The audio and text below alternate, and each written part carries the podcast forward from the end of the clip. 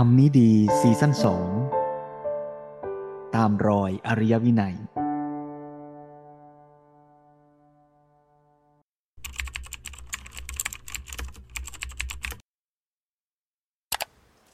หลายท่านจะสงสัยว่า การพัฒนาที่ยั่งยืนเนี่ยเหมือนเชื่อมโยงอย่างไรนะกับเรื่องตามรอยอริยวินัย ก่อนอื่นก็ต้องทำความเข้าใจก่อนนะว่า สิ่งที่เป็นแก่นแท้ของพุทธศาสนาเนี่ยมีอยู่สองประการ เรียกสั้นๆว่า ธรรมะและวินัย ก่อนที่จะมีศาสนาประเพณี นะก่อนที่จะมีศาสนาวัตถุนะพุทธศาสนาเนี่ยก็มีเพียงแค่สอง คือธรรมะและวินัย ดังนั้นเนี่ยในสายพุทธการเนี่ยบางครั้งก็ใช้คำว่าธรรมวินัย แทนคำว่าพุทธศาสนา พุทธศาสนาเนี่ยน่าจะเป็นคำเก่าแก่ แต่ว่าความหมายเนี่ยไม่ตรงกับที่เราเข้าใจในปัจจุบัน ที่เราเข้าใจในปัจจุบันเนี่ยตัวแก่นแท้เนี่ยอยู่ในคำว่าธรรมะและวินัยนะธรรมะเนี่ยได้แก่ หลักความจริงที่พระพุทธองค์เนี่ยส่งค้นพบบางทีเราก็เรียกว่าสัจธรรม หรือว่าคำสอนที่พระองค์นำมาเผยแพร่ ทั้งที่เป็นส่วนที่เกี่ยวกับความจริงตามกฎธรรมชาติ และข้อปฏิบัตินะเพื่อความดีงามที่สอดคล้องนะกับกฎธรรมชาติ บางทีเราก็ใช้คำว่าจริยธรรม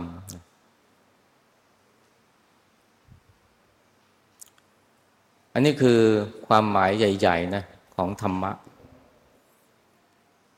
แต่ว่าเมื่อพระพุทธองค์เนี่ยนำธรรมะมาเผยแผ่สู่ผู้คน จนเกิดคณะสงฆ์แล้วก็ พุทธบริษัท ทั้งอุบาสกบริษัท และอุบาสิกาบริษัท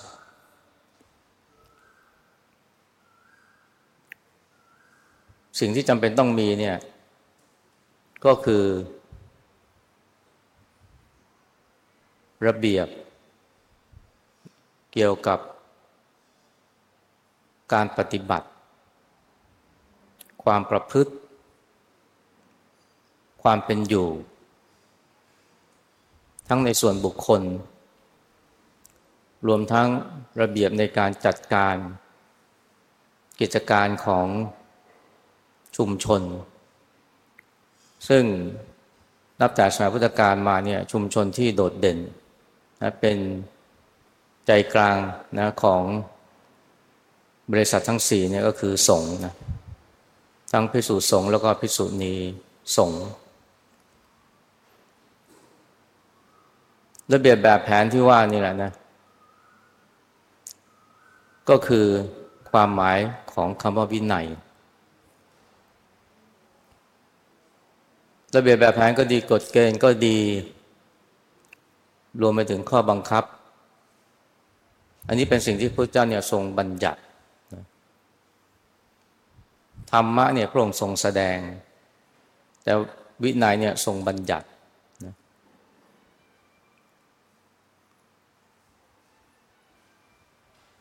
แล้วก็เป็นสาระสำคัญเนี่ยของพุทธศาสนาเลยทีเดียว คนชาวพุทธบางทีเราเข้าใจพุทธศาสนาในแก่นแท้เนี่ยได้แก่ธรรมะ แต่จริงแล้วเนี่ยอีกประการหนึ่งที่สำคัญไม่น้อยไปกว่ากันก็คือวินัยอันนี้เวลาพูดถึงวินัยเนี่ย เราก็มักจะเข้าใจ หมายถึงระเบียบความประพฤติปฏิบัติ รือข้อปฏิบัติส่วนบุคคล เวลาบอกว่าเนี่ย คนนี้เขามีวินัยนะ หรือว่าคนที่เขาไม่มีวินัยเลยเนี่ย เราก็หมายความว่าเนี่ยเขาเนี่ย เป็นคนตรงต่อเวลาไหมนะหรือว่าเขาเป็นคนที่รักษาคำพูดไหม หรือว่าเขาเป็นคนที่มีความรักความสะอาดมีระเบียบ ออกกำลังกายเป็นประจำกินอาหารสุขภาพหรือเปล่า ซึ่งทั้งหมดนี้เนี่ยมันเป็นเรื่องของความประพฤติส่วนบุคคล ซึ่งอาจจะเกี่ยวข้องกับผู้อื่นหรือไม่ก็ได้ วินัยในแง่นี้เรา มันมีคำภาษาอังกฤษว่า discipline แต่จริงเนี่ยวินัยในพุทธศาสนาเนี่ยมีความหมายกว้างกว่านนั้น ความหมายนี้ก็คืออย่างที่อาจารย์มาได้กล่าวเนี่ยหมายถึงระเบียบการปฏิบัติความเป็นอยู่ รวมทั้งความสัมพันธ์ของบุคคล ในชุมชน แต่ว่าวินัยในพุทธศาสนามีความหมายยิ่งกว่านั้น คือกว้างกว่าเรื่องของ ข้อปฏิบัติส่วนบุคคล รวมไปถึงระเบียบแบบแผน เกี่ยวกับกิจการของชุมชน ไม่ว่าจะเป็นชุมชนเล็กหรือใหญ่นะชุมชนเล็ก เราก็เรียกว่าสงฆ์หรือสังฆะนั่นคือชุมชนของภิกษุถ้าชุมชนใหญ่ก็อาจจะหมายถึงสังคมของคฤหัสถ์หรือคารวะเลยก็ได้ ตรงนี้เนี่ยเป็นสิ่งที่คนมักจะไม่ค่อยได้ตระหนักเท่าไหร่นะและเพราะเหตุว่าวินัยเนี่ยในพุทธศาสนาเนี่ยมีความหมายกว้างอย่างนี้แหละนะจึงเป็นสิ่งสำคัญสำหรับชุมชนของผู้ใฝ่ธรรม ซึ่งเราเรียกว่าชุมชนของพิสุสงฆ์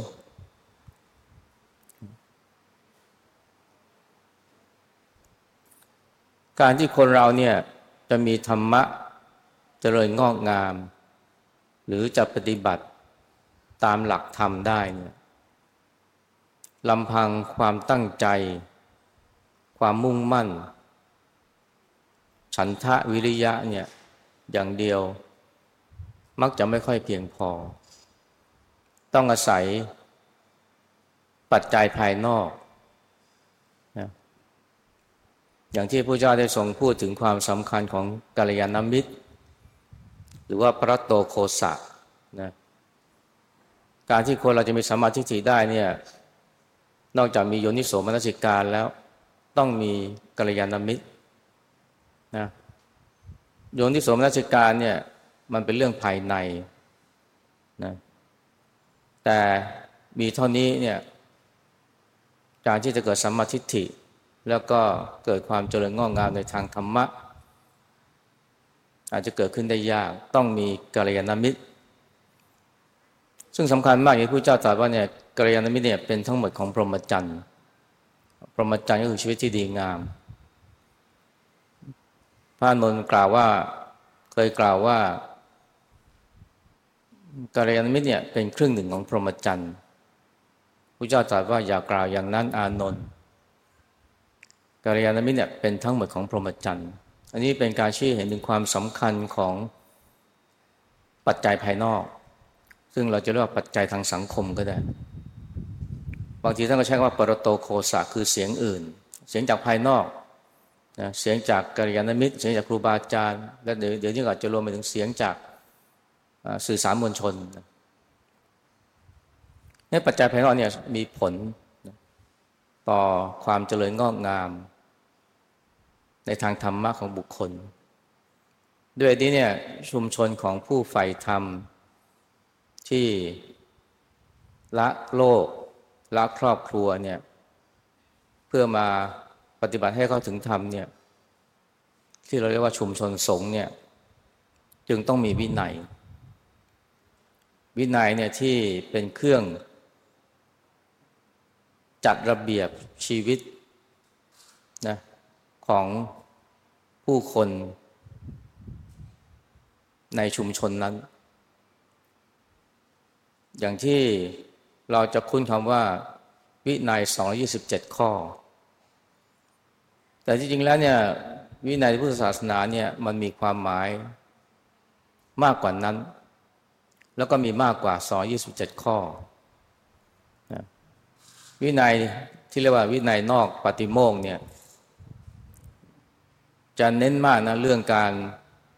เรื่องเกี่ยวกับการจัดระเบียบกิจการของชุมชนสงฆ์นะเช่น จะรับสมาชิกใหม่จะทำอย่างไร เมื่อมีปัจจัยสี่เนี่ยจะแบ่งสรรอย่างไร เมื่อมีกิจนิมนต์นะจะดำเนินการอย่างไร ให้ใครไปก่อน หรือว่าเมื่อมีอธิกรณ์มีความขัดแย้ง จะดำเนินการอย่างไร พวกเนี้ยเป็นเรื่องของวินัยนะซึ่งถ้าเปรียบกับทางโลกเนี่ยท่านเจ้าประคุณสมเด็จพระพุทธโฆษาจารย์เนี่ยท่านก็เปรียบเหมือนกับว่า ระบบเศรษฐกิจ ระบบการเมือง ระบบศาลระบบยุติธรรมเลยทีเดียว นี่คือความหมายของวินัยที่เรามักจะมองข้าม มันเป็นเรื่องของระบบสังคมที่ครอบคลุม ส่งผลต่อ ชีวิตความเป็นอยู่ ความสัมพันธ์ของบุคคล และกำหนดการจัดการกิจการของชุมชนนะคราวนี้เนี่ยความสำคัญเนี่ย มันอยู่ตรงนี้ วินัยเนี่ย ในแง่หนึ่ง ก็เป็นไปเพื่อ ส่งเสริมกำกับ พฤติกรรมของบุคคล ให้เป็นไปอย่างถูกต้อง หรือเราจะพูดว่าเป็นไปเพื่อการฝึกฝนตนให้มีชีวิตที่ดีงามก็ได้ แต่นอกเหนือจากนั้นก็คือการจัดสรรสภาพแวดล้อม ให้เอื้อ และส่งเสริมต่อการพัฒนาตนของบุคคล อันนี้สำคัญนะ ความแตกต่างตรงนี้คือนอกจากมากำหนด หรือว่ามากล่อมเกลา ให้บุคคลมีการพัฒนาตนแล้วเนี่ยยังมีการจัดสรรสิ่งแวดล้อม ให้เกื้อกูล ต่อการพัฒนาตนของบุคคลในชุมชนนั้นด้วย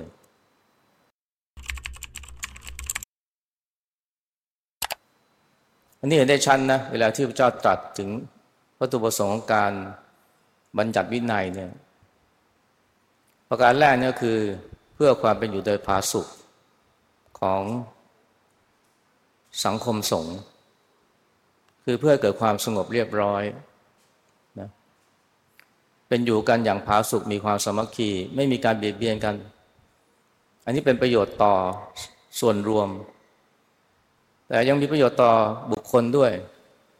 นะก็คือเพื่อประโยชน์ของบุคคลที่มุ่งศึกษาธรรม อันนี้อย่างเช่นว่า เป็นไปเพื่อกำจัดบุคคลกำจัดหรือกีดการบุคคลที่เก้อยาก ไม่ให้มารบกวนรังควานคนที่เขาตั้งใจปฏิบัติธรรม คนที่เขาต้องใจฝึกฝนตนเนี่ย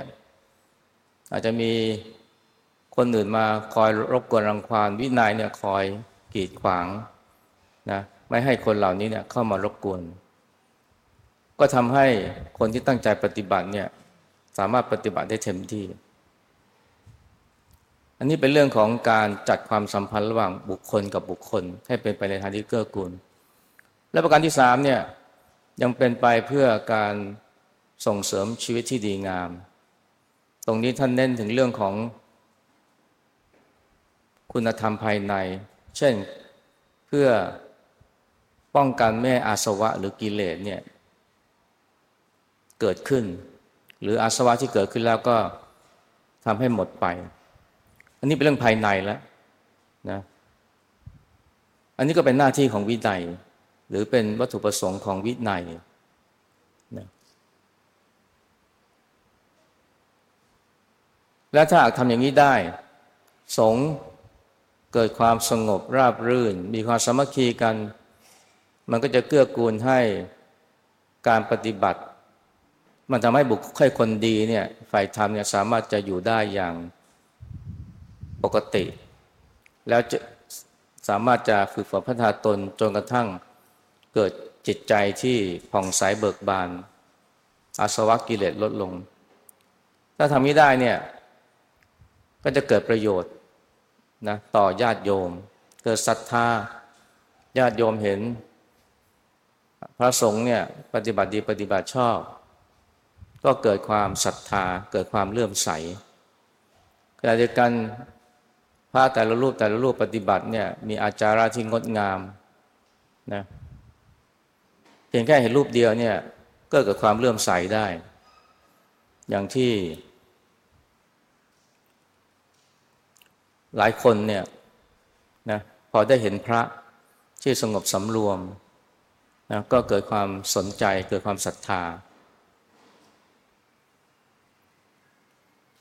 แล้วสิ่งที่เกิดขึ้นตามมาคือเป็นประโยชน์เกื้อกูลต่อพระศาสนา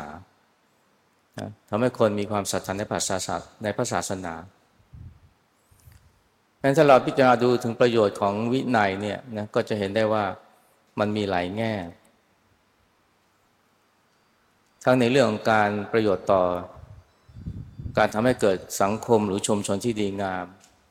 และเป็นไปเพื่อส่งเสริมธรรมะในตัวบุคคล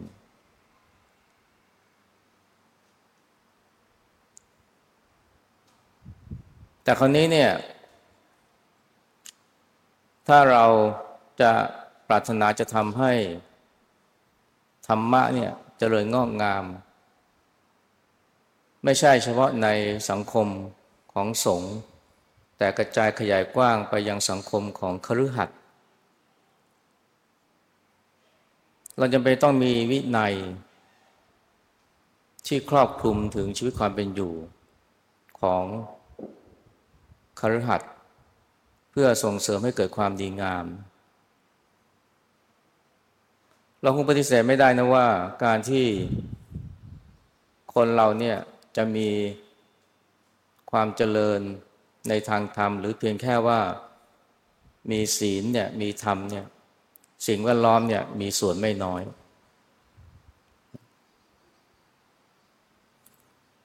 ใน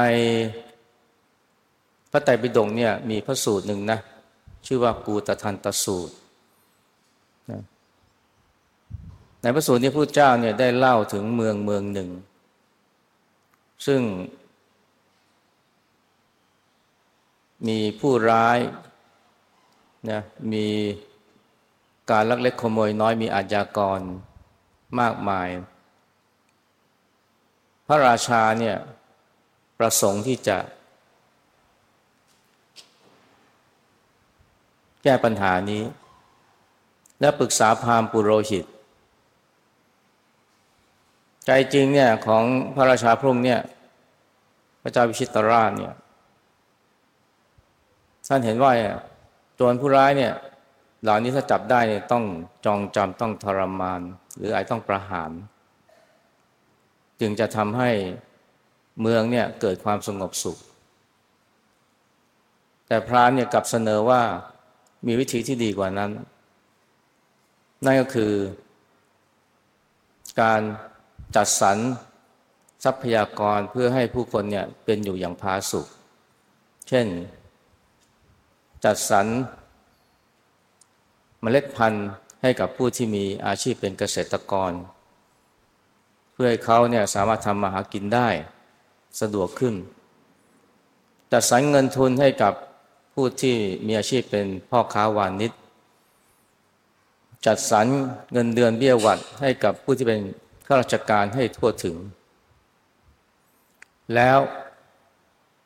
บ้านเมืองก็จะเกิดความสงบสุข คือคนก็จะประพฤติธรรม ไม่ลักขโมย ไม่เป็นโจรผู้ร้าย พระองค์ก็ปฏิบัติตามนะ แล้วปรากฏว่า ในที่สุดเนี่ย คนที่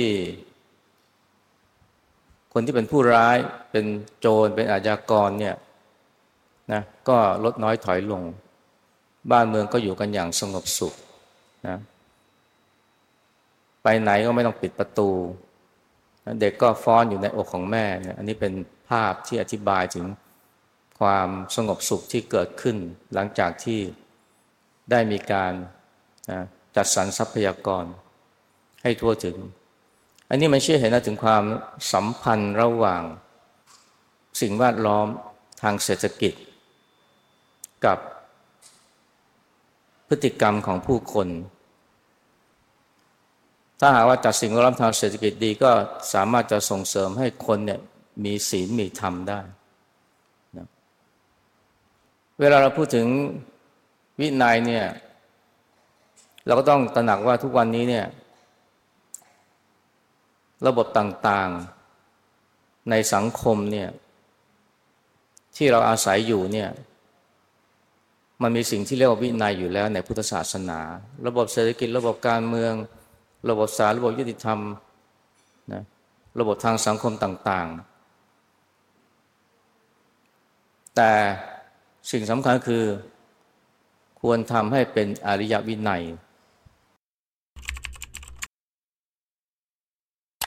อริยวินัยเนี่ยท่านเจ้าประคุณสมเด็จพระพุทธโฆษาจารย์ท่านก็อธิบายคือแบบแผนอริยชน หรือแบบปฏิบัติเพื่อฝึกฝนให้คนเนี่ยเป็นอริยชน ก็คือทำให้คนเนี่ยเข้าถึงชีวิตที่ดีงาม การที่คนเราจะมีชีวิตที่ดีงามได้เนี่ยลำพังแค่เผยแผ่ธรรมสอนธรรมยังไม่เพียงพอ เราต้องจัดสรรสภาพสังคม รวมทั้งมีระบบต่างๆ ซึ่งเป็นระเบียบ ในการจัดการกิจการของชุมชนเนี่ยให้ส่งเสริมธรรมด้วย อริยวินัยคือระเบียบกฎเกณฑ์แบบแผนนะที่มีธรรมะเป็นเป้าหมาย หรือเอาธรรมะเนี่ย มาวางเป็นระบบปฏิบัติการ เป็นระบบความสัมพันธ์ ที่ช่วยทำให้ ผู้คนเนี่ยสามารถจะเข้าถึงชีวิตที่ดีงามได้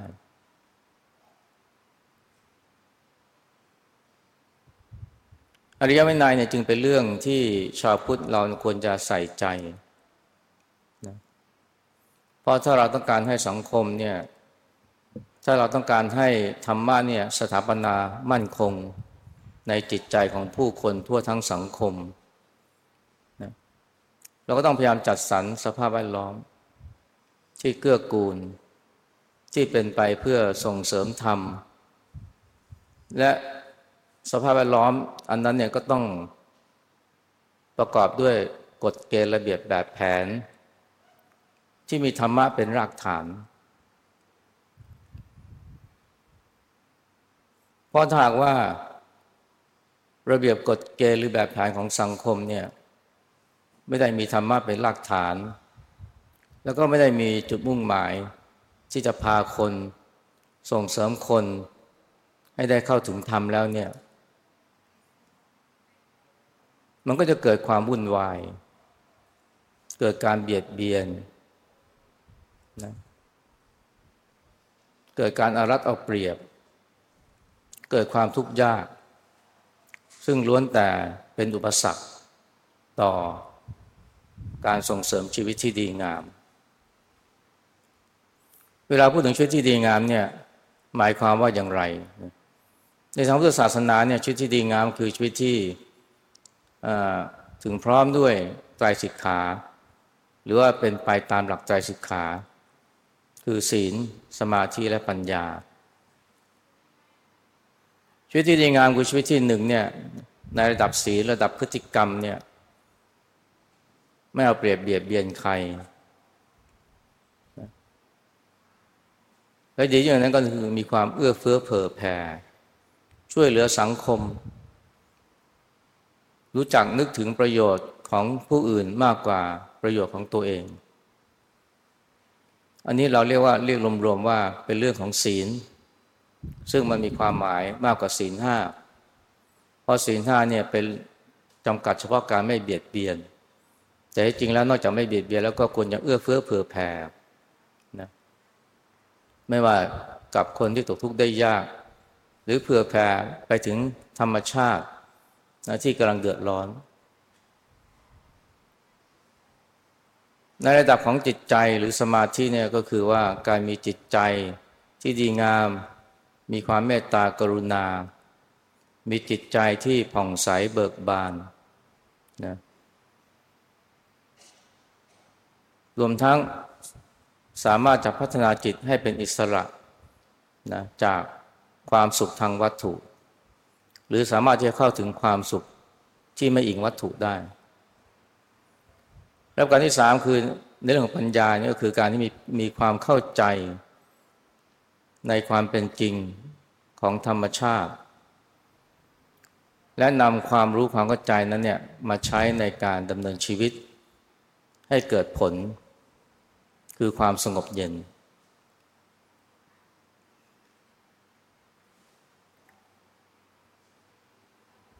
ถ้าสังคมเนี่ยมีอริยวินัย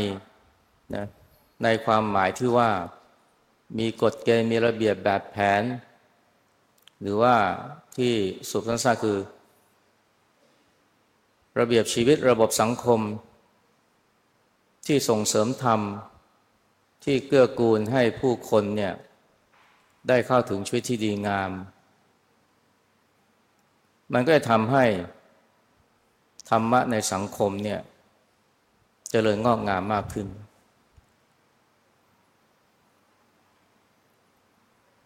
ชาวพุทธเราเนี่ยควรจะใส่ใจกับเรื่องของ อริยวินัยให้มากขึ้นนะเพราะที่ผ่านมาเนี่ยส่วนใหญ่เราจะเน้นแต่เรื่องของธรรมะ และธรรมะที่ว่าเนี่ยเราก็มักจะจอดจงไปแค่ระดับธรรมะส่วนบุคคล โดยเฉพาะธรรมะของเราเองทำงานเราจะจะเห็นแก่ตัวน้อยลงทำงานเราจะมีศีลทำงานเราจะปฏิบัติธรรมฝึกฝนตน ให้มีจิตที่สงบเย็นมากขึ้น หรือไม่ฉะนั้นเนี่ยก็คิดไปถึงว่าเราจะเผยแผ่ธรรมให้กว้างขวางได้อย่างไร จะมีทางใดที่จะมีการส่งเสริมให้คนเข้าใจธรรมะมากขึ้น แต่ถ้าเรามองข้ามความสำคัญของสิ่งแวดล้อม ของ ระเบียบชีวิตระบบสังคม ซึ่งก็คือวินัย และในทางตรงข้ามเนี่ยนอกจากไม่สนใจแล้วก็ยังปล่อยให้ระบบชีวิตระบบสังคมที่เป็นอยู่เนี่ยมันเป็นไปในทางที่สวนทางกับธรรมะ หรือขัดขวาง ชีวิตที่ดีงาม มันก็เป็นไปได้ยากนะ ที่ธรรมะเนี่ยจะ จริญตั้งมั่นในสังคม และบางทีการที่เราจะปฏิบัติธรรมให้ได้ดี ก็จะเป็นเรื่องยากด้วย มันมีงานวิจัยมากมายนะ ที่เชื่อเห็นเลยนะว่า พฤติกรรมของคน รวมทั้ง คุณภาพจิตของคนในสังคมเนี่ย มันสัมพันธ์นะกับความเป็นไป หรือการจัดวางระบบต่างๆ ในสังคม ไม่ใช่น้อยเลย อย่างเช่น มันมีงานวิจัยของศาสตราจารย์ท่านหนึ่งนะชื่อวิลคินสันเนี่ยได้ศึกษางานวิจัยที่มีต่างๆ ทั่วโลกนะ แล้วก็มาได้ข้อสรุปว่า ในประเทศที่มีความเหลื่อมล้ำมากเนี่ยปัญหาสังคมเนี่ยจะเกิดขึ้นมากตามไปด้วย เช่น การก่ออาชญากรรม การติดยา การติดเหล้า หรือว่า การที่คนเนี่ยท้องในวัยเรียน รวมทั้งค่านิยมหรือทัศนคติของบุคคล เช่นมีความไว้เนื้อเชื่อใจกันน้อยลง มีปัญหาโรคจิต มีปัญหาโรคซึมเศร้ามากขึ้น และถ้ามาเปรียบเทียบนะกับ สังคมหรือประเทศที่มีความเหลื่อมล้ำน้อย ก็จะพบปัญหาสังคมที่ว่ามาเนี่ยมันก็จะน้อยลงตามไปด้วย คุณภาพชีวิต หรือคุณภาพจิตของคนในสังคมเนี่ยถ้าเราต้องการจะให้มีการพัฒนา หรือยกระดับจำเป็นมากนะที่เราต้องให้ความสำคัญนะกับการทำให้ สังคมเนี่ยมีระเบียบแบบแผนที่ดีงาม มีคุณสมบัติที่เอื้อต่อ การสร้างความเจริญงอกงามให้กับผู้คน อย่างต่ำๆเนี่ยนะก็คือ ลดความยากจน นะบรรเทาความหิวโหย ลดความเหลื่อมล้ำ มีความยุติธรรมมากขึ้น สิ่งเหล่านี้เนี่ยมันไม่ได้นอกเหนือจากเรื่องของธรรมะเลยนะ เพราะว่าในแง่หนึ่งเนี่ยคนที่มีธรรมะเนี่ยก็ย่อมจะไม่ดิ่งดูดายนะ เวลามีคนในสังคมอดอยากหิวโหย หรือว่า มีเพื่อนมนุษย์เนี่ยประสบความทุกข์ยาก เราไม่สามารถจะนิ่งดูดายได้เมื่อมีคนประสบความทุกข์ยาก แต่ถ้าเราจะช่วยด้วยการหยิบยื่นของให้แบบสังคมสงเคราะห์ มันก็คงจะไม่พอและถ้าเราอยากช่วยคนเหล่านั้นเนี่ยอย่างแท้จริงเนี่ยเราก็ต้องคิดถึงการสร้างสังคม ที่มีระเบียบแบบแผน หรือโครงสร้างที่ลดทอน ความหิวโหยความยากจน ความเหลื่อมล้ำแต่เรามีเหตุผลมากกว่านั้นนะที่เราควรจะใส่ใจกับเรื่องนี้นั่นคือหน้าที่ของชาวพุทธเนี่ยนอกจากช่วยเหลือคนที่ตกทุกข์ได้ยาก แล้วเนี่ย เรายังควรส่งเสริมธรรม ให้แพร่กระจายอย่างกว้างขวาง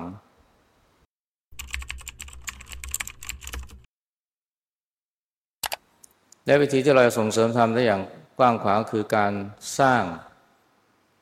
อริยวินัยให้เกิดขึ้นในสังคม เท่าที่จะทำได้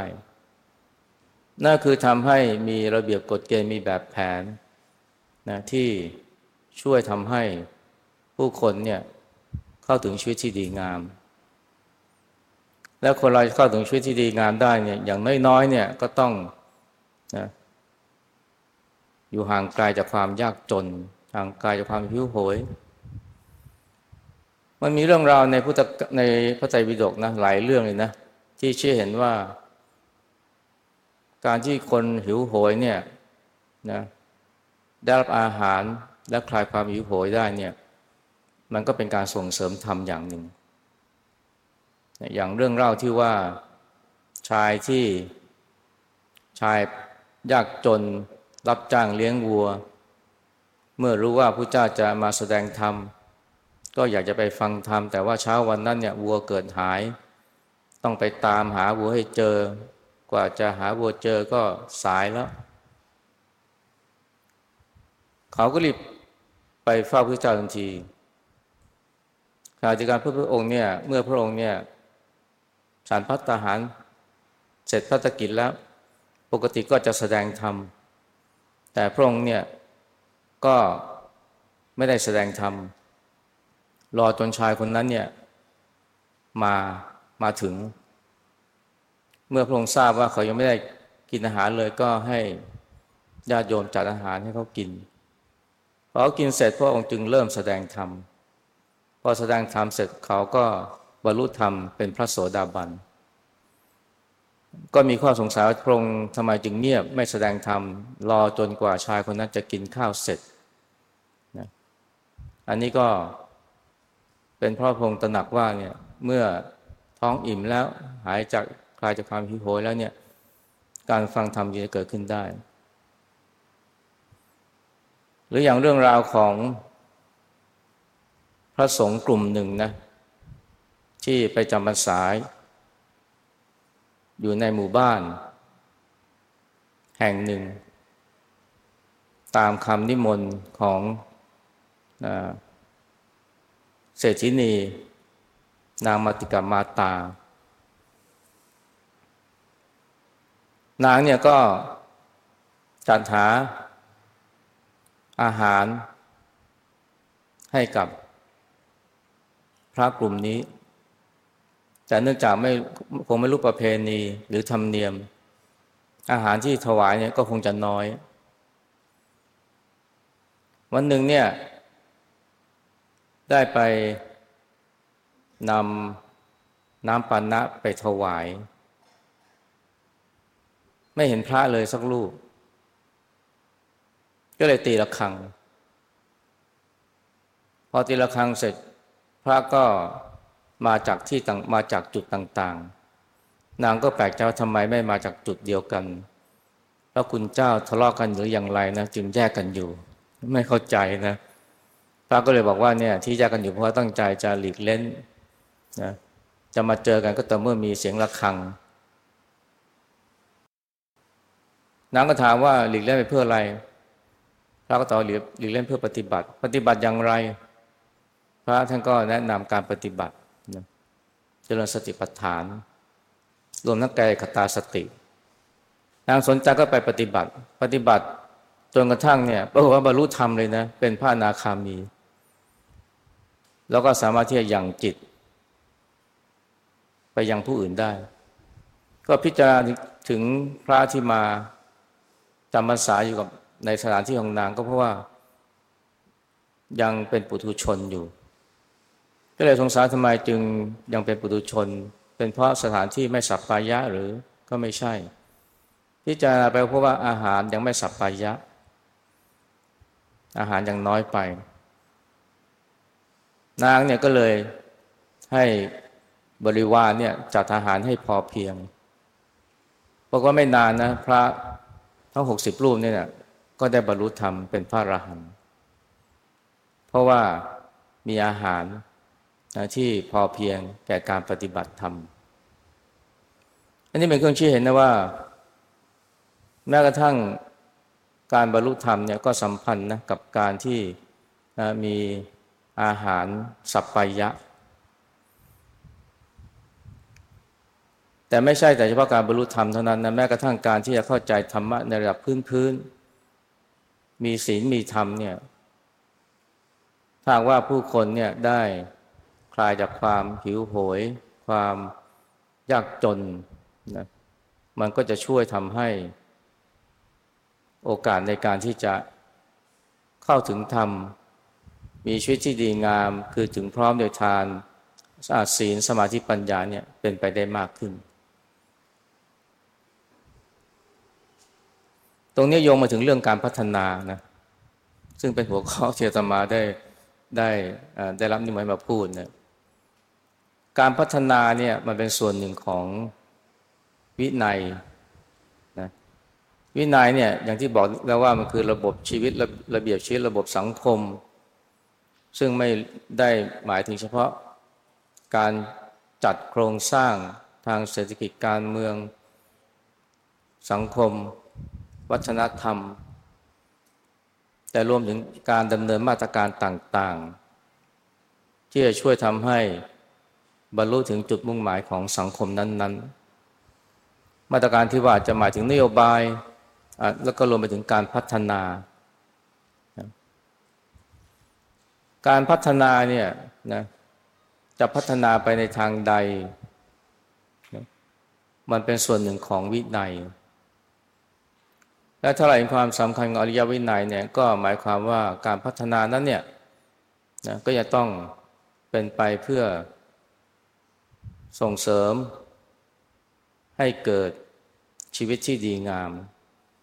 นี่ถ้ามองแบบมุมมองจากมุมของพุทธศาสนานะการที่ชีวิตที่ดีงามได้เนี่ยในแง่นี้คือการสร้าง สิ่งแวดล้อม และสร้างโอกาส เพื่อให้คนเข้าถึงชีวิตที่ดีงาม อย่างที่ได้บอกไว้แล้วชีวิตที่ดีงามคือชีวิตที่นะ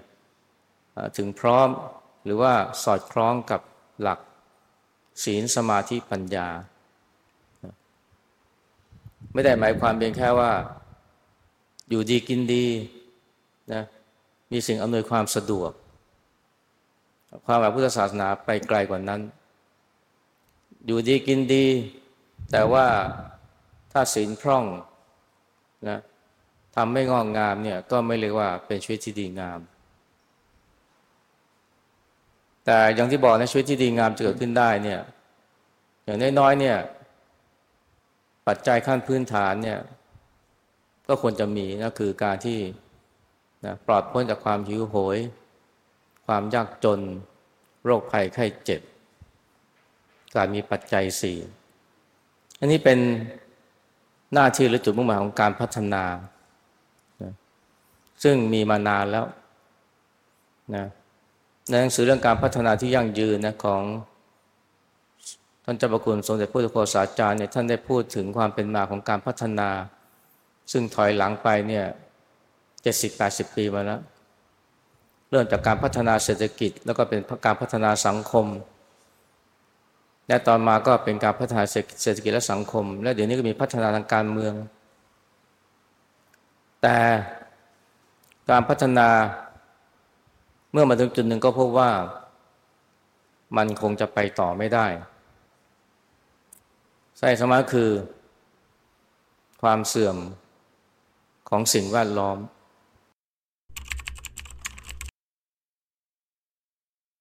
ปัญหาสิ่งแวดล้อมเนี่ย มันแสดงตัวชัดเจนมาตั้งแต่เมื่อ 30-40 ปีที่แล้ว ก่อนหน้านั้นก็อาจจะเป็นปัญหาเรื่องมลภาวะ อากาศเป็นพิษน้ำเน่าเสีย แต่ตอนหลังเนี่ย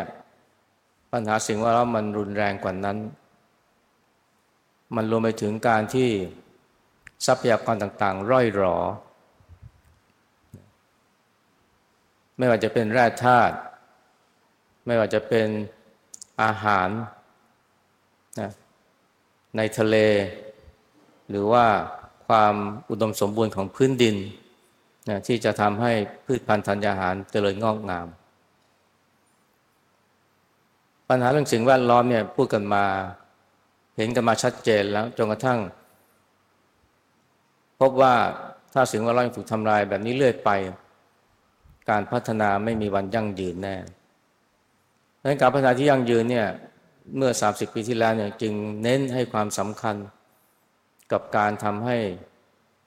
ธรรมชาติเนี่ยไม่ถูกทำลายเร็ว เร็วไปกว่าที่เป็นอยู่ และตอนหลังก็มีปัญหาเรื่องความเปลี่ยนแปลงของสภาพภูมิอากาศที่เรียกว่า climate change หรือว่าปัญหาโลกร้อน นี่ปัญหาใหญ่นะซึ่งน่าวิตกกว่าปัญหาอื่นที่กล่าวมา เรื่องนี้เนี่ยมันทำให้น่าเป็นห่วงว่าการพัฒนา หรือแม้กระทั่งการดำเนินชีวิตของผู้คนตามมาตรฐานที่เป็นอยู่เนี่ยจะเป็นไปไม่ได้นาน จึงมีการพูดถึงเรื่องการพัฒนาที่ยั่งยืนมากขึ้นนะแต่จริงแล้วเนี่ยการพัฒนาจะยั่งยืนได้เนี่ยมันไม่ใช่เป็นเพราะว่ามีสิ่งแวดล้อมที่เกื้อกูลอย่างเดียวนะ มันต้องรวมมาถึงการที่สังคมไม่มีความวุ่นวาย ถ้าสังคมมีความวุ่นวาย เพราะ ผู้คนทำร้ายข่มเหงกัน การพัฒนาก็ไม่มีทางที่จะยั่งยืนได้ มันจะเกิดความวุ่นวายเกิด อาจจะถึงขั้นภาวะมิคสันยี และความวุ่นวายส่วนนึงก็เกิดจากการที่มันมีความเหลื่อมล้ำในสังคมมาก มีความมีความคนยากคนจนมาก คนที่หิวโหยเนี่ยก็ แม้จะลดน้อยลงไปเรื่อยๆ แต่ว่าความหิวโหยก็รุนแรงมากขึ้น และที่สำคัญคือความช่องว่างความเหลื่อมล้ำที่รุนแรง ก็สามารถทำให้ผู้คนเนี่ยทนไม่ได้ลุกพือขึ้นมา คนเราเวลามีความแร้นแค้นมีความเดือดร้อนเนี่ย ก็จะมาอยู่นิ่งเฉย ก็จะลุกคือขึ้นมา แล้วก็ใช้อาวุธเข้ามาต่อสู้อย่างที่เกิด ความรุนแรง เกิดสงครามการเมืองในหลายที่ ซึ่งเราปฏิเสธไม่ได้ว่า ส่วนหนึ่งมันเกิดจากการที่มีการกดขี่บีบคั้นมีความเหลื่อมล้ำเรื่องการพัฒนาจะยั่งยืนได้เนี่ยนอกจากการอนุรักษ์ธรรมชาติสิ่งแวดล้อมให้ดีแล้วเนี่ยมันก็รวมถึงการที่ทำให้สังคมเนี่ยมีความสงบสุขทำให้ผู้คนเป็นอยู่อย่างผาสุข ด้วยนี้เนี่ย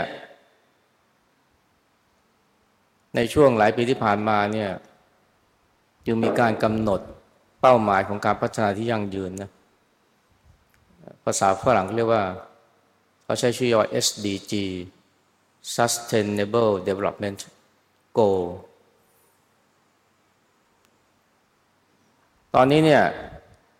มีการกำหนดเป้าหมายของการพัฒนาที่ยั่งยืน 17 ประการ ซึ่งถ้าจะ จัดกลุ่มใหญ่ ๆ เนี่ย ก็ได้แก่ การทำให้ชีวิตมีคุณภาพมากขึ้น การทำให้สังคมมีคุณภาพมากขึ้น และการทำให้สิ่งว่าเราธรรมชาติเนี่ยฟื้นฟูได้ดีขึ้น ตอนนี้เนี่ยมีความเชื่อนะว่าถ้าหากว่าบรรลุถึงจุดหมาย17ประการ ที่ว่าเนี่ยการพัฒนาจะยั่งยืน แล้วก็สามารถทำให้ผู้คนเนี่ยมีชีวิตที่ผาสุกได้เนี่ยตมาจะขอกล่าวย่อๆนะว่าจุดหมายสิบเจ็ดประการเนี่ยเขาว่ายังไงนะแล้วมันจะสัมพันธ์กับเรื่องอริยวินัยได้อย่างไร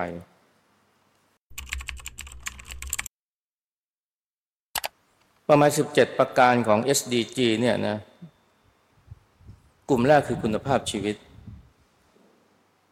ก็คือลดความยากจนความหิวโหยทำให้ผู้คนมีสุขภาพดี มีสวัสดิภาพ มีน้ำและสุขาพิบาลที่ทั่วถึงมีพลังงานที่เข้าถึงได้ ราคาไม่แพง มีงานทำมีงานเชื่อเกื้อกูล มีการศึกษารวมทั้งผู้หญิงและเด็กมีอำนาจได้รับการคุ้มครองไม่ถูกละเมิด คุณภาพสังคมก็ได้แก่การที่มีเกษตรกรรมที่ยั่งยืน มีความมั่นคงทางอาหาร มีความเสมอภาคระหว่างเพศ มีความเจริญเติบโตทางเศรษฐกิจ มีการจ้างงานเต็มที่ โครงสร้างพื้นฐานทั่วถึงมีคุณภาพ มีหลักประกันด้านสุขภาพ สวัสดิภาพ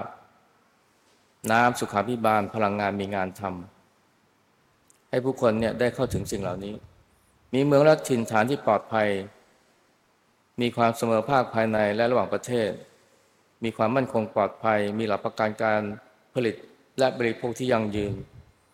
ลดความรุนแรง ลดการเอาเปรียบและการค้ามนุษย์ และมีความยุติธรรม และประการที่สามเนี่ยธรรมชาติแวดล้อมเนี่ยมีคุณภาพก็คือ บรรเทาปัญหาความเปลี่ยนแปลงด้านภูมิอากาศ มีการอนุรักษ์ทะเลมหาสมุทรทรัพยากรทางทะเล มีการจัดการป่าอย่างยั่งยืน ลดทอนการเปลี่ยนสภาพเป็นทะเลทราย อนุรักษ์หน้าดิน และลดการทำลายความหลากหลายทางชีวภาพ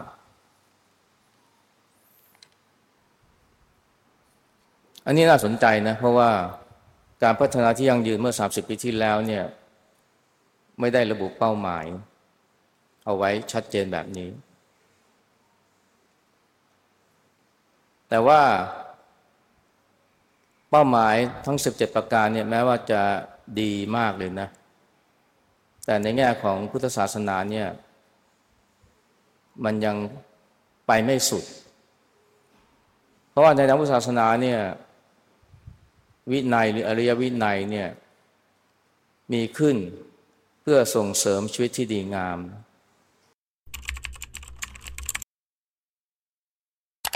ไม่ได้เป็นไปเพื่อให้สังคมเนี่ยมีความสงบเรียบร้อย มีสันติสุข ผู้คนเป็นอยู่อย่างผาสุกเท่านั้น อันนั้นยังไม่ถือว่าเป็นเป้าหมายสูงสุด ทั้งหมดที่พูดมาเนี่ยควรจะเป็นไปเพื่อให้คนเนี่ยเข้าถึงชีวิตที่ดีงาม เพียงแค่มีสภาพความเป็นอยู่ที่ผาสุก มีสังคมที่สงบเรียบร้อยเนี่ย มันยังไม่ใช่เป้าหมายในตัวมันเอง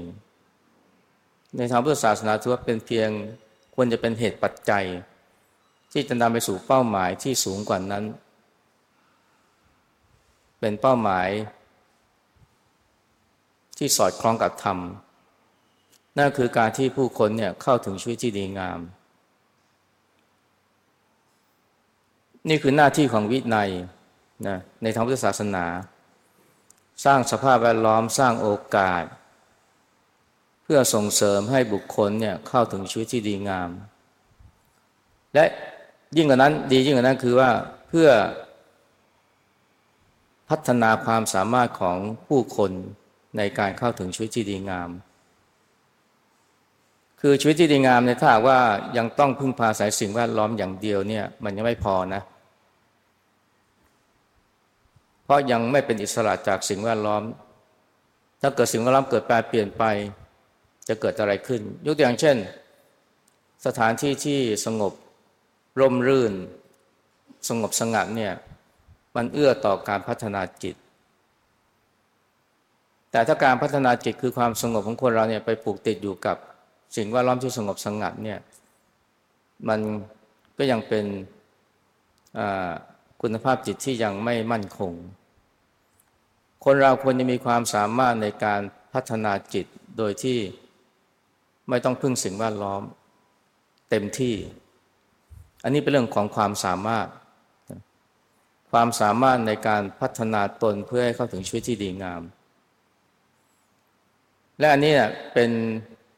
จะเรียกว่าเป็นจุดประสงค์ของวินัยหรืออริยวินัยหรือควรจะเป็นจุดหมายของการพัฒนาด้วย การพัฒนาเนี่ย ถ้าจะให้ดีนะเป็นอริยวินัยจริง ๆ เนี่ย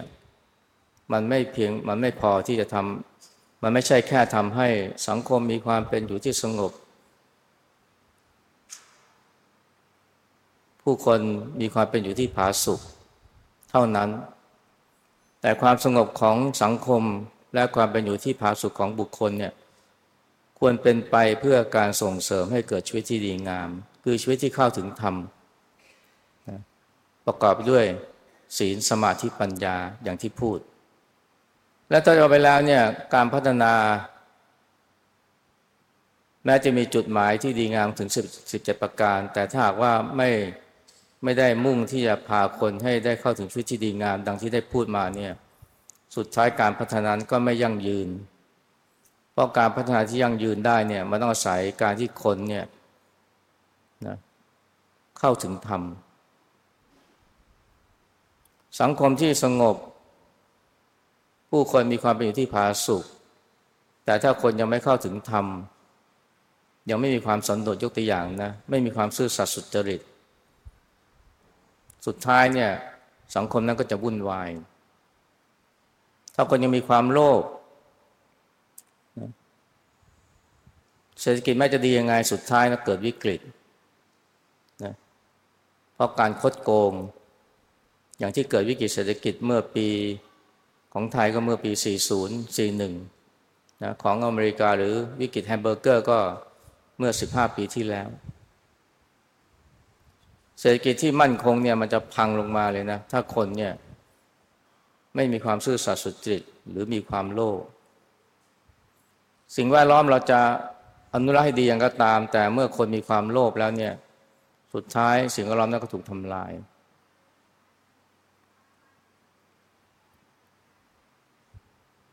เพราะฉะนั้นเนี่ย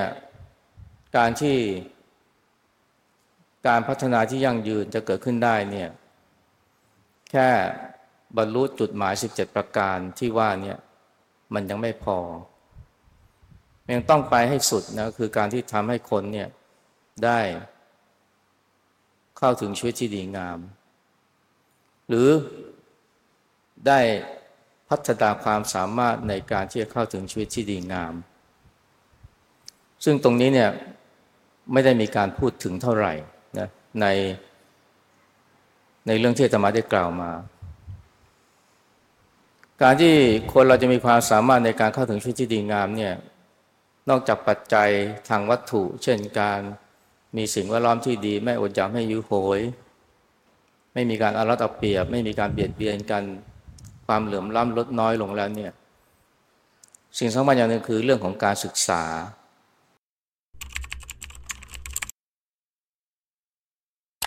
การศึกษาเนี่ยจะเป็นเครื่องมือในการพัฒนาความสามารถ ในการพัฒนาตนให้เข้าถึงชีวิตที่ดีงาม หรือเข้าถึงธรรมได้ วันนี้ SDG เนี่ยเขาก็มี การศึกษาเหมือนกันนะเขาพูดเรื่องการศึกษาไว้ แต่เป็นการพูดถึงการศึกษาในในในแง่ของของการจัดการมากกว่า เช่นก็พูดถึงการสายแง่ที่ว่าเราจะจัดการควรจะจัดการศึกษาให้ทั่วถึงเข้าถึงง่ายมีคุณภาพ เป็นการศึกษาที่อ่อนไหวต่อคนที่เสียเปรียบ เช่นผู้พิการเด็กชนพื้นเมืองกระจัดความเหลื่อมล้ำทางเพศในการศึกษา การศึกษาเป็นไปควรเป็นไปเพื่อลดความเพื่อลดปัญหาความเปลี่ยนแปลงทางภูมิอากาศ รวมทั้งการศึกษาเรื่องอนามัยการเจริญพันธุ์นะซึ่งก็ดีนะ แต่ว่ามันไม่ใช่เป็นการศึกษาที่จะอย่างที่ตมาว่าคือพัฒนาความสามารถในการพัฒนาตน ให้เข้าถึงชีวิตที่ดีงาม การศึกษาที่ว่าเนี่ยมันไม่ได้หมายถึงหรือจำกัดเฉพาะการศึกษาในโรงเรียน ในมหาวิทยาลัยหรือการศึกษาจากตำรา แต่หมายถึงการส่งเสริมกระบวนการเรียนรู้ของผู้คน ในทุกระดับ ตั้งแต่ในระดับครอบครัวโรงเรียนชุมชน รวมทั้งกระบวนการเรียนรู้ที่เกิดจากปฏิสัมพันธ์กับผู้คน เช่น เรียนรู้ว่าเมื่อเราได้ช่วยเหลือคนที่ทุกข์ยากเนี่ย เราก็พลอยได้รับความสุขด้วย ยิ่งให้ความสุข เรายิ่งได้รับความสุข อันนี้ก็เป็นการศึกษาอย่างหนึ่ง เป็นการศึกษาที่เกิดจากปฏิสัมพันธ์กับผู้คน เป็นการศึกษาที่เกิดจากการที่ได้เข้าไปสัมผัสสัมพันธ์กับผู้คนที่หลากหลายจะไม่เป็นการศึกษาอย่างหนึ่ง รวมทั้งการศึกษาผ่าน การฝึกจิต เช่นสมาธิภาวนา การศึกษาในความหมายที่ว่าเนี่ยมันคือสิ่งที่ขาดหายไปนะในการพัฒนาที่ยั่งยืนที่เพิ่งพูดถึง และถ้าว่าการศึกษาเนี่ยยังยังไม่ครอบคลุมไปถึงเรื่องของการสร้างกระบวนการเรียนรู้ หรือเพื่อพัฒนาความสามารถในการเข้าถึงชีวิตที่ดีงามได้ สุดท้ายผู้คนก็จะยังมีความทุกข์เหมือนเดิม มีเท่าไหร่ก็ไม่พอ สุขสบายเท่าไหร่ก็ยังซึมเศร้า เพราะว่ายังรู้สึกว่าตัวเองเนี่ยขาดหลายสิ่งหลายอย่าง หรือไม่สามารถจะจัดการความทุกข์ที่เกิดขึ้นในช่วงตนได้ ซึ่งเป็นธรรมดาของทุกชีวิตการต่อว่าด่าทอความพัดพาสูญเสีย หรือว่าการไม่ได้รับ สิ่งที่ปรารถนา ปรารถนาแล้วไม่ได้รับสิ่งที่ปรารถนาทำใจไม่ได้ก็เป็นทุกข์เราเห็นได้ว่าเนี่ยสังคมที่แม้ว่าจะไม่มีความอดอยากหิวโหย มีความเหลื่อมล้ำทางสังคมเนี่ยน้อย มีความยุติธรรมพอสมควร แต่คนก็เป็นทุกข์ เพราะโรคซึมเศร้าเพราะความเหงา อย่างสังคมในยุโรปในสแกนดิเนเวียเป็นต้น อันนี้เพราะว่า ยังมีความสามารถน้อยนะในการที่จะเข้าถึงการพัฒนาคุณภาพจิต จนสามารถจัดการความทุกข์ ซึ่งในหลายกรณีเนี่ยเกิดจากจิตใจของตัวเองไม่ใช่เกิดจากการถูกกระทำจากภายนอกดังนั้นการศึกษาที่ว่านี้เนี่ย คือการคืออันได้แก่การศึกษาเพื่อการพัฒนาความสามารถในการเข้าถึงชีวิตที่ดีงามจึงเป็นสิ่งสำคัญสำหรับอริยวินัย มันเป็นทั้งพื้นฐาน แล้วก็เป็นทั้งจุดหมายด้วย ถ้าไม่มีตรงนี้เนี่ยการพัฒนาใด ๆ ก็ตามแม้จะจุดหมาย แม้จะมีจุดหมายที่ดีงาม แล้วก็ลงรายละเอียดมากอย่างจุดหมาย 17 ประการเนี่ย มันก็คงจะเป็นการพัฒนาที่ยั่งยืนไม่ได้ แล้วก็ก็คงจะเรียกไม่ได้ว่าเป็นอริยวินัยด้วยนะเพราะนั้นเนี่ย กลับมาถึงพวกเราเนี่ย ซึ่งเป็นชาวผู้ที่สนใจใฝ่ธรรมเนี่ย ในด้านหนึ่งเนี่ยเราควรจะสนใจเรื่องของอริยวินัยกันให้มากขึ้น เพราะว่าธรรมะกับวินัยเป็นของคู่กัน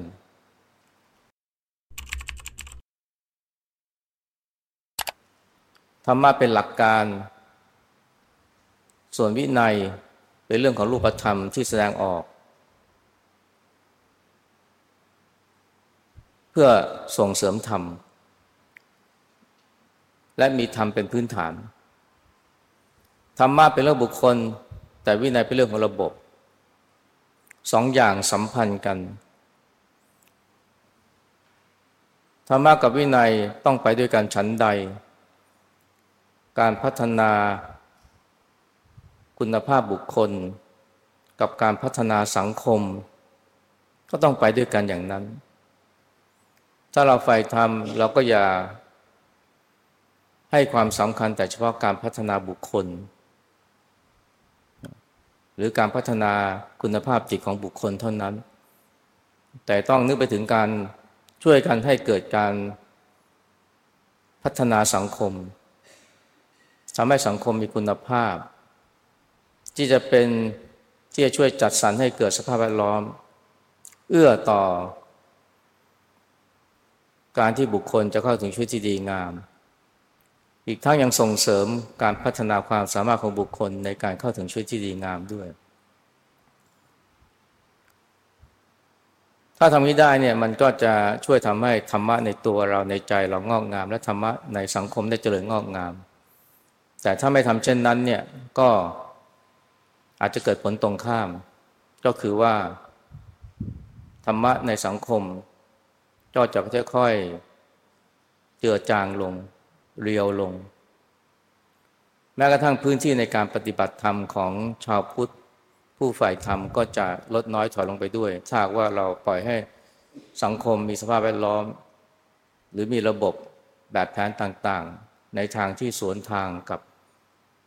อริยวินัยหรือสวนทางกับธรรมะ เรื่องนี้เนี่ยนะสมเด็จพระทุกขศาจารย์ท่านได้พูดไว้นะ ตั้งแต่เมื่อ 40 ปีที่แล้วอยู่ในพุทธธรรมนะอาตมาอยากจะมากล่าวย้ำอีกครั้งในที่นี้นะเพื่อเป็นการปิดท้าย ถ้าหลงลืมความหมายที่ลึกซึ้งของวินัย ไม่นำเอาเจตนารมณ์ทางสังคมของพระพุทธศาสนาที่อยู่ในวินัยมาใช้ปฏิบัติ เจตนารมณ์ทางสังคมก็หมายถึงสารัตถะ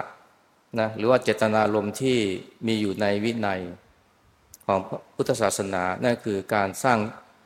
สังคมสิ่งแวดล้อมเกื้อกูลธรรมะ ถ้าไม่นำเอาเจตนารมณ์ทางสังคมของพระพุทธศาสนาที่มีอยู่ในวินัยมาใช้ปฏิบัติ ไม่นำเอาสารัตถะของวินัยออกมาจัดดำเนินการในด้านวิธีการ และไม่จัดสารระเบียบแบบแผนแห่งความเป็นอยู่และความประพฤติ หรือระบบชีวิตแบบพุทธชนิดที่สมสมัยปฏิบัติได้จริงขึ้นมาเผยแพร่ พร้อมไปกับการแสดงเนื้อหาและหลักการของธรรม ก็น่ากลัวว่าพระพุทธศาสนาจะต้องประสบภาวะการที่เป็นผลต่อไปนี้คือ เขตแดนแห่งการปฏิบัติตามหลักการของพุทธศาสนา หรือพื้นที่ในการปฏิบัติของพุทธศาสนา หรือวงวงการดำเนินชีวิตแบบพุทธจะรัดตัวแคบเข้า พื้นที่ก็จะหดแคบเข้านะ และจะเป็นแต่ฝ่ายรับไม่ได้เป็นฝ่ายลุกเลยทำให้ชุมชนชาวพุทธถอยล่นห่างออกไปจากสังคมมนุษย์ ยิ่งขึ้นเรื่อยๆ เหมือนหนีไปรวมกันอยู่บนเกาะที่ถูกน้ำล้อมรอบขาดจากชาวมนุษย์อื่น ประการต่อมาคือสภาพแวดล้อมต่างๆ โดยเฉพาะสังคมจะเปลี่ยนแปลงไปตามอำนาจปรุงแต่ง และแรงกระทบจากภายนอกอย่างอื่นๆ โดยที่พุทธศาสนาแทบไม่มีส่วนร่วมสร้างสรรค์ควบคุมด้วยเลย และเมื่อสภาพแวดล้อมเปลี่ยนแปลงไปในทางที่ไม่เกื้อกูลต่อการปฏิบัติตามหลักการของพระพุทธศาสนา สภาพเช่นนั้นก็จะมีผลกระทบต่อพระพุทธศาสนา ซึ่งอาจเป็นไปถึงขั้นที่การปฏิบัติตามหลักการของพุทธศาสนา ไม่อาจเป็นไปได้เลย หากเป็นไปเช่นนั้นก็อาจนับได้ว่าเป็นการปล่อยปละละเลย ตกอยู่ในความประมาทอย่างหนึ่งของชาวพุทธเอง อันนี้ก็เป็นการเตือนนะของพระเจ้าประคุณสมเด็จนะเมื่อสี่สิบกว่าปีที่แล้วนะซึ่งเขียนไว้ในพุทธธรรม ซึ่งผ่านมาสี่สิบปีก็ยังไม่มีแนวโน้มที่จะดีขึ้นเท่าไหร่นะ อันนี้ก็อยากจะฝากเอาไว้นะว่า ทำไมชาวพุทธเราเนี่ยควรจะสนใจนะในเรื่องอริยวินัย เพราะถ้ามีอริยวินัยแล้วเนี่ยมันจะช่วยลดบรรเทาความทุกข์ของผู้คนอย่างต่ำๆนะและสองมันจะช่วยทำให้การสถาปนาธรรมเนี่ยเป็นไปได้อย่างราบรื่น ทำให้ธรรมะเนี่ยมั่นคงในจิตใจของผู้คนในสังคมมากขึ้น และสุดท้ายก็จะทำให้พุทธศาสนา มีความยั่งยืน ถ้าการพัฒนาที่ยั่งยืนตามหลักอริยวินัยไม่เกิดขึ้น หรือกระท่อนกระแท่นนะความยั่งยืนของพระพุทธศาสนา อย่างน้อยในเมืองไทยก็ก็คงจะ